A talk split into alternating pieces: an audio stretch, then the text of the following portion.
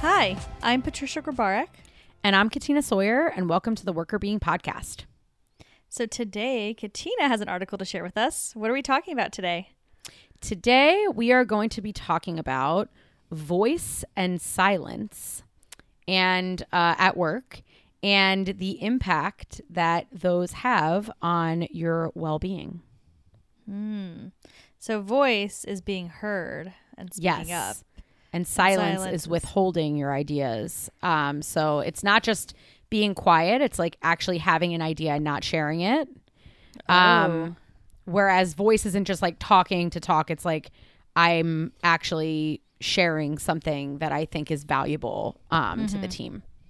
Something more substantive. That makes sense. Okay, cool. Well, I'm excited to hear about that. Yeah, me too. So, a couple Um, of announcements before we start. Um, next week, we are starting a break. We're to have two week break for the summer. Um, yeah, so that'll be fun. It'll be a little little respite for us. Um, I'm as you know, we've been recording a lot of these episodes in advance, so it helps us to have a little break so we can give Allie more time and more of a break after having a little baby. So that's what's happening. If you don't see episodes for from us in the next two weeks, you know why. Not a surprise. Yes. So stay tuned for some new content. But for now, our last episode was on um, detaching. So you can detach and do whatever you want. yeah. or if you want to go back and listen to episodes you missed, it's a perfect time to do so. Yes, that's actually accurate. Yeah, we've. How many episodes have we recorded now? I don't know off the top of my head. I'd have to do some digging, but it's it's quite a bit.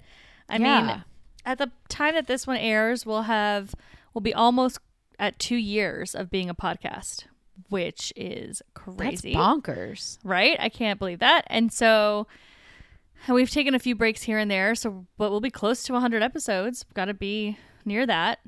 So, Yeah, yeah, that is crazy. I know. So It's many great stuff, episodes. yeah. So actually, that's a really good point. Like, if you haven't heard some of the episodes, like, go hear some of the ones because they're still good. They're they don't get they're they're timeless timeless research findings. yes, it's very true. the The research studies don't disappear after a period of time. So if you Yes, have a topic that you missed that you want to listen to, go on back and do it. they do not self destruct, which always reminds me of Inspector Gadget. Did you ever watch that show? I did. I didn't really love it though. Maybe I'm weird. No, I loved it. I think it. the show was weird. I mean, clearly, if you go back and watch any of the stuff we used to watch when we were little, it's all like really freaking weird. Like, like definitely Inspector Gadget's like a strange show. You're not strange for not liking it. I mean, like basically, like yeah, everything blew up all the time on Inspector Gadget in a trash can. I mean, that was what that whole joke was. Like every episode. Very true. yeah, my sister watched it more than I did. Um, but yeah, kids shows are. I'm sure that the ones that are out today too are also kind of strange when you think about it. But I guess it's not strange for kids. I guess kids have big imaginations and they like things like that. Yeah, kids like wild things. I we were just talking about this the other day that my brother's favorite was Gullah Gullah Island, which was on Nickelodeon. Oh, Do you remember that one? I do remember that. I think my like sister watched that one more than me too. I think it's slightly younger than us. Yeah, it is. That's why my brother loved it. But like every day, he would come home from half day kindergarten, and my mom would make him peanut butter and jelly, and he would watch Gullah Gullah Island because I think it started at like twelve thirty. It was like Gullah Gullah Island. you know, yes, I know. but that was also a bonker show because it was like a family that like played reggae music in their yard, but also like lived with a giant human sized frog. Like that was just a weird kind. Like who pitches that and is like it's a family who plays reggae music, but also they have a giant pollywog living in their house. like what? But kids really liked it, so It's yeah, totally normal. totally normal. Totally normal. well, Totally that normal. person that decided to, to pitch the polywog idea had a voice. Oh, Boom, transition. Whoop. the person on that day they said i'm bringing the best idea i've ever had. A show i've been dreaming of for years. Watch the person that invented it will listen to this and be like this is so insulting. That was my life's that was my life's work. How rude. Um okay. Yes. So that is true. They may have had a voice. And So, the article that I'm going to talk about today is called Distinguishing Voice and Silence at Work Unique Relationships with Perceived Impact, Psychological Safety, and Burnout. And it's by Sherf, Parke, and Isaakyan. And it is in press. So, it doesn't even have like a 2020, like it's hot off the press. Like it just got accepted. Like, don't even know when it's going to come out. Ooh, what journal is it in? What it's in the it? Academy of Management Journal. Nice. So Yes. fancy journal, fancy new Yes. article, Yes. super exciting. Okay, Yes. so what did they find? Tell us all the So things. this is actually kind of I've never really seen this done before, but one of the studies is a meta-analysis where they push together a whole bunch of studies on voice and silence and look at the impact, uh, what promotes them, and then also what the impact is. Um, and then they also have a separate study where they replicate those findings in their own study. Um, after they do the meta analysis because they found some methodological issues with the studies that they pushed together. And so they decided to see if their what they're purporting to have happen actually replicates in their own study, if that makes sense. That's so, interesting. It's a weird, I've never seen anyone do a meta analysis and then their own study, but basically what happened was a lot of the different studies defined these things very, very differently. And so I guess they had to demonstrate that, like, not only do they hold up across all these studies, but also in a separate study, defining it the way they're defining it, it's, it works. So, it. Yes. So let's talk about definitions then. So, what is voice? Voice is people's discretionary communication. So, I'm deciding to communicate ideas, suggestions, concerns, or opinions about work related issues because I want to improve how the organization or the unit is functioning. So, I have an idea. I want to help solve a problem. I want to maintain good operations. I want to innovate something. Sharing an idea, suggestion, or concern is voice. Um, in contrast, silence is the withholding, conscious withholding of information, suggestions, ideas, questions, or concerns about potentially important work or organization related issues from people who might be able to take action to address those issues. So I think that my manager should really know about something important, but I'm consciously withholding that information for some reason. Um, so there's a couple things going on in here around voice and silence. One is that researchers have generally been kind of unclear about whether voice and silence are the same thing but opposite. So, in other words, like if I have less silence, I automatically have more voice, or if I have more silence, I automatically have less voice, or if they're two separate things. Like I can do a lot of voice behavior, but I can also do a lot of silence behavior. So, this paper first set out to determine is it the case that you're either silent or voice e or is it the case that you can both have a lot of voice and both have a lot of silence? And what they found just to give this like first definitional because i think it has to do with how we're going to talk about it the rest of the time is that you can do both. So they're not opposite sides of the same coin. They're actually two separate things. So a person who shares a lot of ideas discretionarily could also at the same time be withholding a lot of ideas. Um, so they don't one more of one doesn't mean less of the other I think that makes a lot of sense because, you know, sometimes if you're not voicing things, it's not because you wouldn't. You know, if you didn't have it, it doesn't mean that you are against doing that. Um, that's not why you're quiet. You're not like intentionally hiding things always, right? So it's like the silent. It it makes sense to me that they're separate because maybe certain types of ideas I don't want to share for whatever reason, and then other things like I think are just too important to not address because it's going to make my life easier and I want to make sure that's set, said and shared and dealt with. So, like, there might be reasons as to why some things you hide, why some things you share. Um, so, it makes a lot of sense to me that you could be, you could do both of these things. You could be silent and you can have a lot of voice. Um, Yeah. alternatively, you could probably do neither of these. Like, maybe you just don't have a lot that you want and contribute. You're not that engaged in it or whatever. Yeah, definitely. And that's that's what they found in this. And the reasons that they say these two things are separate is because they actually operate in two two separate systems that they're arguing are like biologically rooted in human beings. So the system that regulates whether or not you speak up about something and share something is based in this system, which basically um, is around behavioral activation, which means that I'm seeking potential opportunities or rewards. I want to achieve something. I'm like moving towards something that I think is valuable for me. Um, so I'm like hopeful or eager or enthusiastic about a better future. And so I am I am actually like actively moving towards something that I think is going to give me a reward or lead to something better than what exists right now. So that's called like a behavioral activation system, and voice is related to that. Um, the behavioral in- inhibition system is what is related to um, to silence. So that's like I experience a threat or I think a punishment might be in my environment. So I'm going to move away from sharing that information. And that's associated with like fear or worry or anxiety um, and uh, being more like vigilant. So mm-hmm. it's it's not you could be both fearful of sharing certain information or fearful in your environment, but also see that there are certain rewards or gains to be made in sharing other things simultaneously. Um, so they're not the yeah. same system, so they can be produced at the same time. I can think of a perfect example. Like, I'm just thinking of something that I've heard from somebody I know. Like, sometimes you don't want to give feedback about a leader's behavior.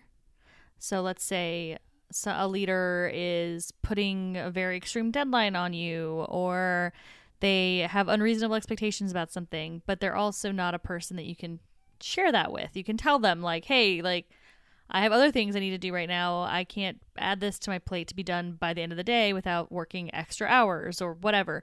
They might be, you know, so you may be afraid of saying something because they might get mad, they might get upset, they mm-hmm. might think you're not a team player or whatever. But then at the same time, you could have a team meeting with everybody and we're talking about process improvements and you've got some really great ideas on how to improve a certain process and then you speak up there. So yep. in that case, you want to make this process better and so you're willing to speak up because you think that it's going to help, you think it's going to create some sort of reward, but then you're not going to tell them that oh, that deadline makes no sense because you think that's going to get some sort of backlash.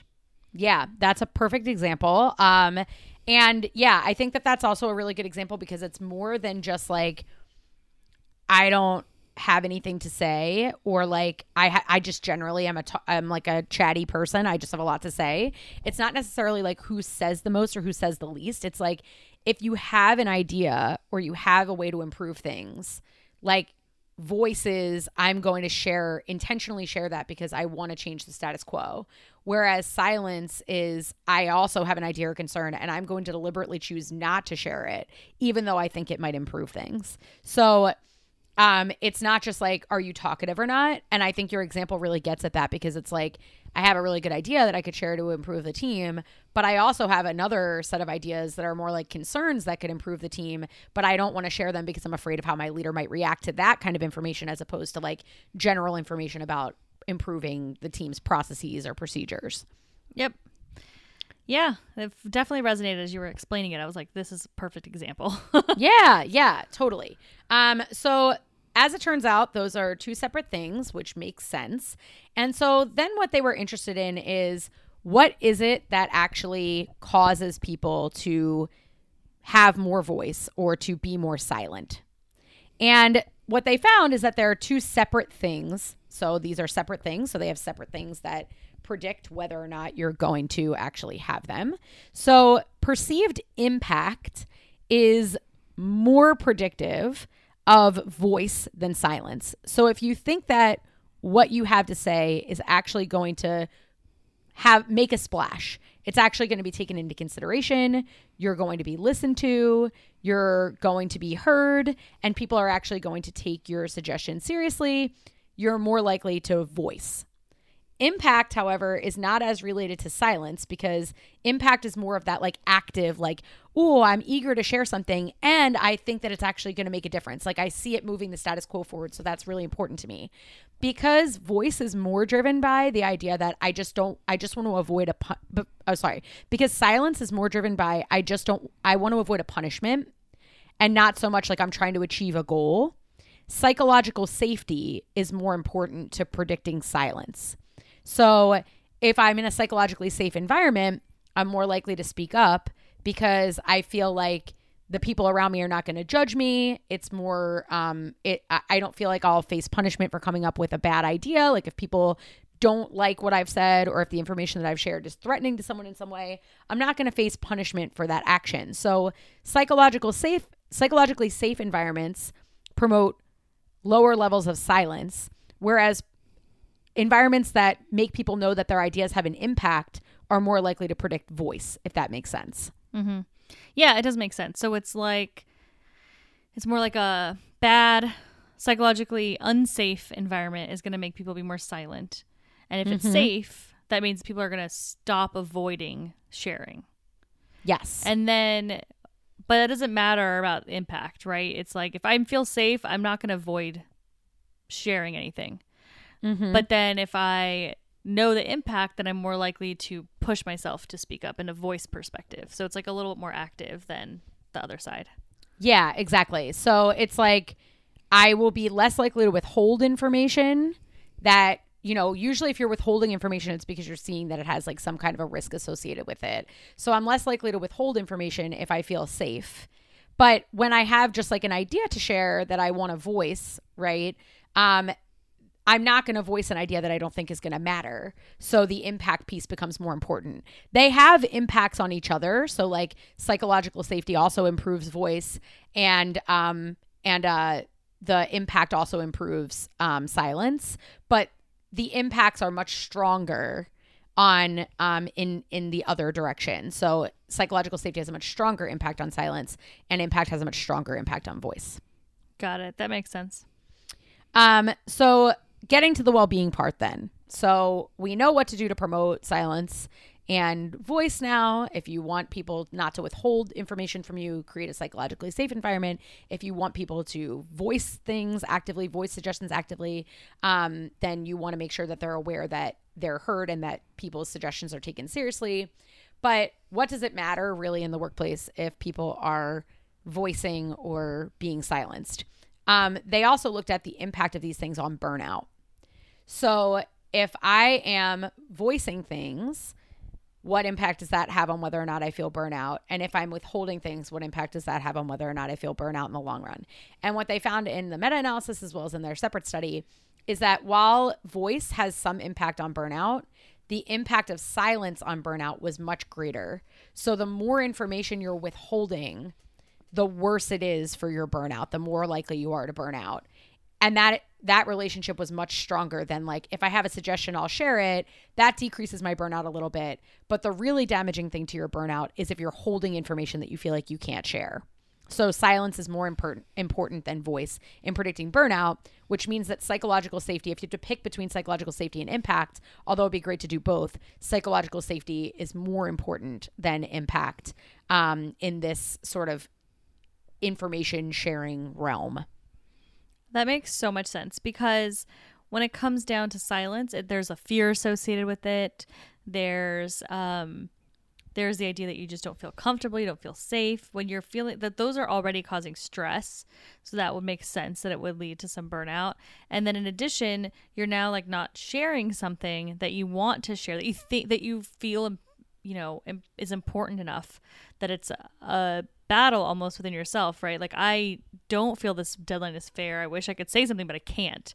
And so now you're like in a struggle that is really tough. And I think it's really, I mean, just I'm thinking about like from a personal perspective. I think this is an easy example. So if you're with your family members, and let's say you have two different p- opposing political views, and one person is saying their view and you don't agree with it and it's frustrating to you, but you know that it would actually be worse if you speak up because then you're just going to get a big fight and then you might not talk to that person for a while and it's just going to create more drama and they're going to blame you for the drama and whatever. I feel like that people deal with that kind of stuff all the time, right? Where there's some cases where it doesn't make sense to speak up when you have a differing opinion than a family member.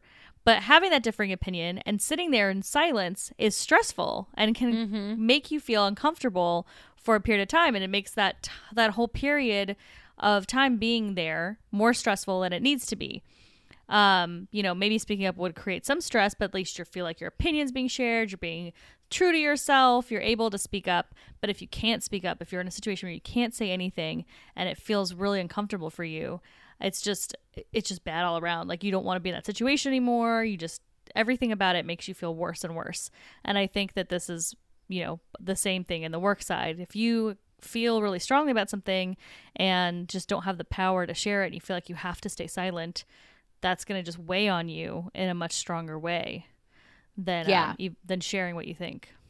Yeah, and I think that's exactly right. That uh, while it's good, to it's better to be able to share suggestions to improve ideas and not to withhold ideas that you're afraid will face punishment.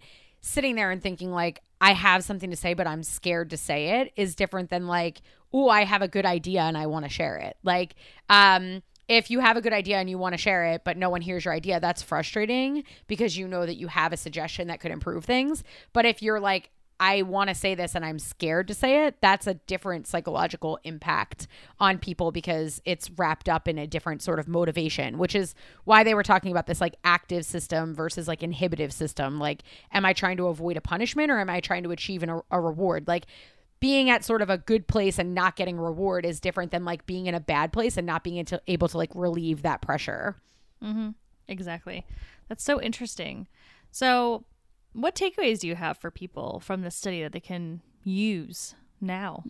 Yeah. So basically, what they said is that you have to find ways to increase opportunities for perceived impact, but also increase opportunities for, uh, you know, people to feel like it's a psychologically safe environment. So they were giving some examples at the end of the article, which I thought were interesting. And one was like, you know, okay, well, maybe you can put together like a suggestion box, right? And that might be a good way for people to, um, or an anonymous survey, um, might help people to feel more psychologically safe about, um, raising their concerns because they're not identifiable and so people might be more willing to like report unethical behavior or report that they feel they're like being mistreated if it's like a suggestion box or an, an anonymous survey but if you're also trying to enhance voice that might not generate a lot of impact because employees feel like well if you don't know who it is and you're not sure exactly like who I am, or I'm just kind of like throwing my hat into the ring with a bunch of other anonymous suggestions and I can't have a conversation with you about it, is there actually going to be an impact? Um, it might not be so good for raising voice. So you might need a separate set of suggestions for each. So like maybe you do a suggestion box and anonymous survey to help raise psychological safety so that people are more willing to report and then, you know, that relieves some of that silence. But then you also need another thing to help raise voice, like a brainstorming group or um, showing or highlighting ideas that people raised and what the impact of those ideas were down the line, um, or you know, rewarding employees for having good ideas and showing how like they brought this up in a meeting and now it's uh, you know made its way to being something real. So like, um, you know, growing psychological safety in your team by doing good managerial practices and building trust and like showing that people aren't going to get punished for sharing ideas or giving like anonymized ways to raise um to raise issues might be one way to to reduce silence. But they're also suggesting that because these are two different things um, you may need a separate set of mechanisms to make people recognize the impact of their ideas. I think that makes a lot of sense. Um, and honestly everything that you described is probably best practice, right? Like you mm-hmm. should allow for some some anonymous feedback in some fashion, regardless of whether or not you think you have a safe culture or environment because there might be one manager, one leader, one person out there that's not so good and you want to give people that outlet if they need it. I think managers and leaders need to be creating safe environments and organizations should be providing training and guidance and help for people to understand how to build those safe environments so that when the people feel safe they'll speak up. And then when people do speak up and have great ideas and you know obviously you want to acknowledge everybody's idea and, and thank them for providing but when an idea really goes the extra step of being a new product being a new process being something like that then you acknowledge it. You have some sort of um, recognition tool. You send it out in your corporate communications that so and so came up with this great idea or this team did this idea. Then everyone can feel like what they're doing their ideas their what they're saying is being taken seriously and it's making an impact. They can see when they do something really great it is valued. Yeah i think that's dead on. Um yeah so just recognizing that just because someone is talking a lot doesn't mean that they're not also withholding things. And just because someone's extroverted doesn't mean that they're sharing all their good ideas or they're not withholding other things. So it's not just about how much someone talks or how much someone doesn't talk. It's about what are they choosing to share and what are they choosing not to share and making sure that people are able to freely share um, ideas has something to do with ensuring that they realize that their ideas will be heard and also something to do with recognizing that they're not going to be punished. Yeah, that makes a lot of sense. I think that recognition piece is really important in terms of understanding that just because someone comes to your team meeting with thousands of ideas and they're talking all the time doesn't mean that they also don't feel, you know, unsafe around you as a leader from time to time or a certain team member or whatever. Those things can still happen even if the person brings up ideas. So, yeah, it's a really great call out. And that silence is even more impactful on burnout. Um, so it's really important to address that. So yeah, don't just think like, oh, well, if this person had an issue, they would tell me because they talk all the time. That might not be true. um, yeah. so uh, recognizing that as uh, two separate things, I think, is a good takeaway from this article. And I hope that people um, start to think about who might be voicing and who might be silent on their team. And if you're not sure because it's an internal process that they're doing, thinking about how can you enhance psychological safety to the best of your ability, I think is a good strategy. I love it. Yeah. We want to reduce that burnout and help people feel safe and comfortable and recognized and make them feel valued and like they have an impact. All good things. So thank you so much for sharing this. Of course. We'd love to hear from all of you listeners as well. Please reach out. You can email us at contact at workrbeeing.com. You can find us on social media Instagram, LinkedIn, Facebook, and Twitter at workrbeeing, and also on our website, which is workrbeeing.com. We'll have a fabulous break, and we hope you do too. We'll see you in two weeks. Thanks. The Workr Beeing podcast is hosted by us, Patricia Grabarek and Katina Sawyer, and produced by Allie Johnson.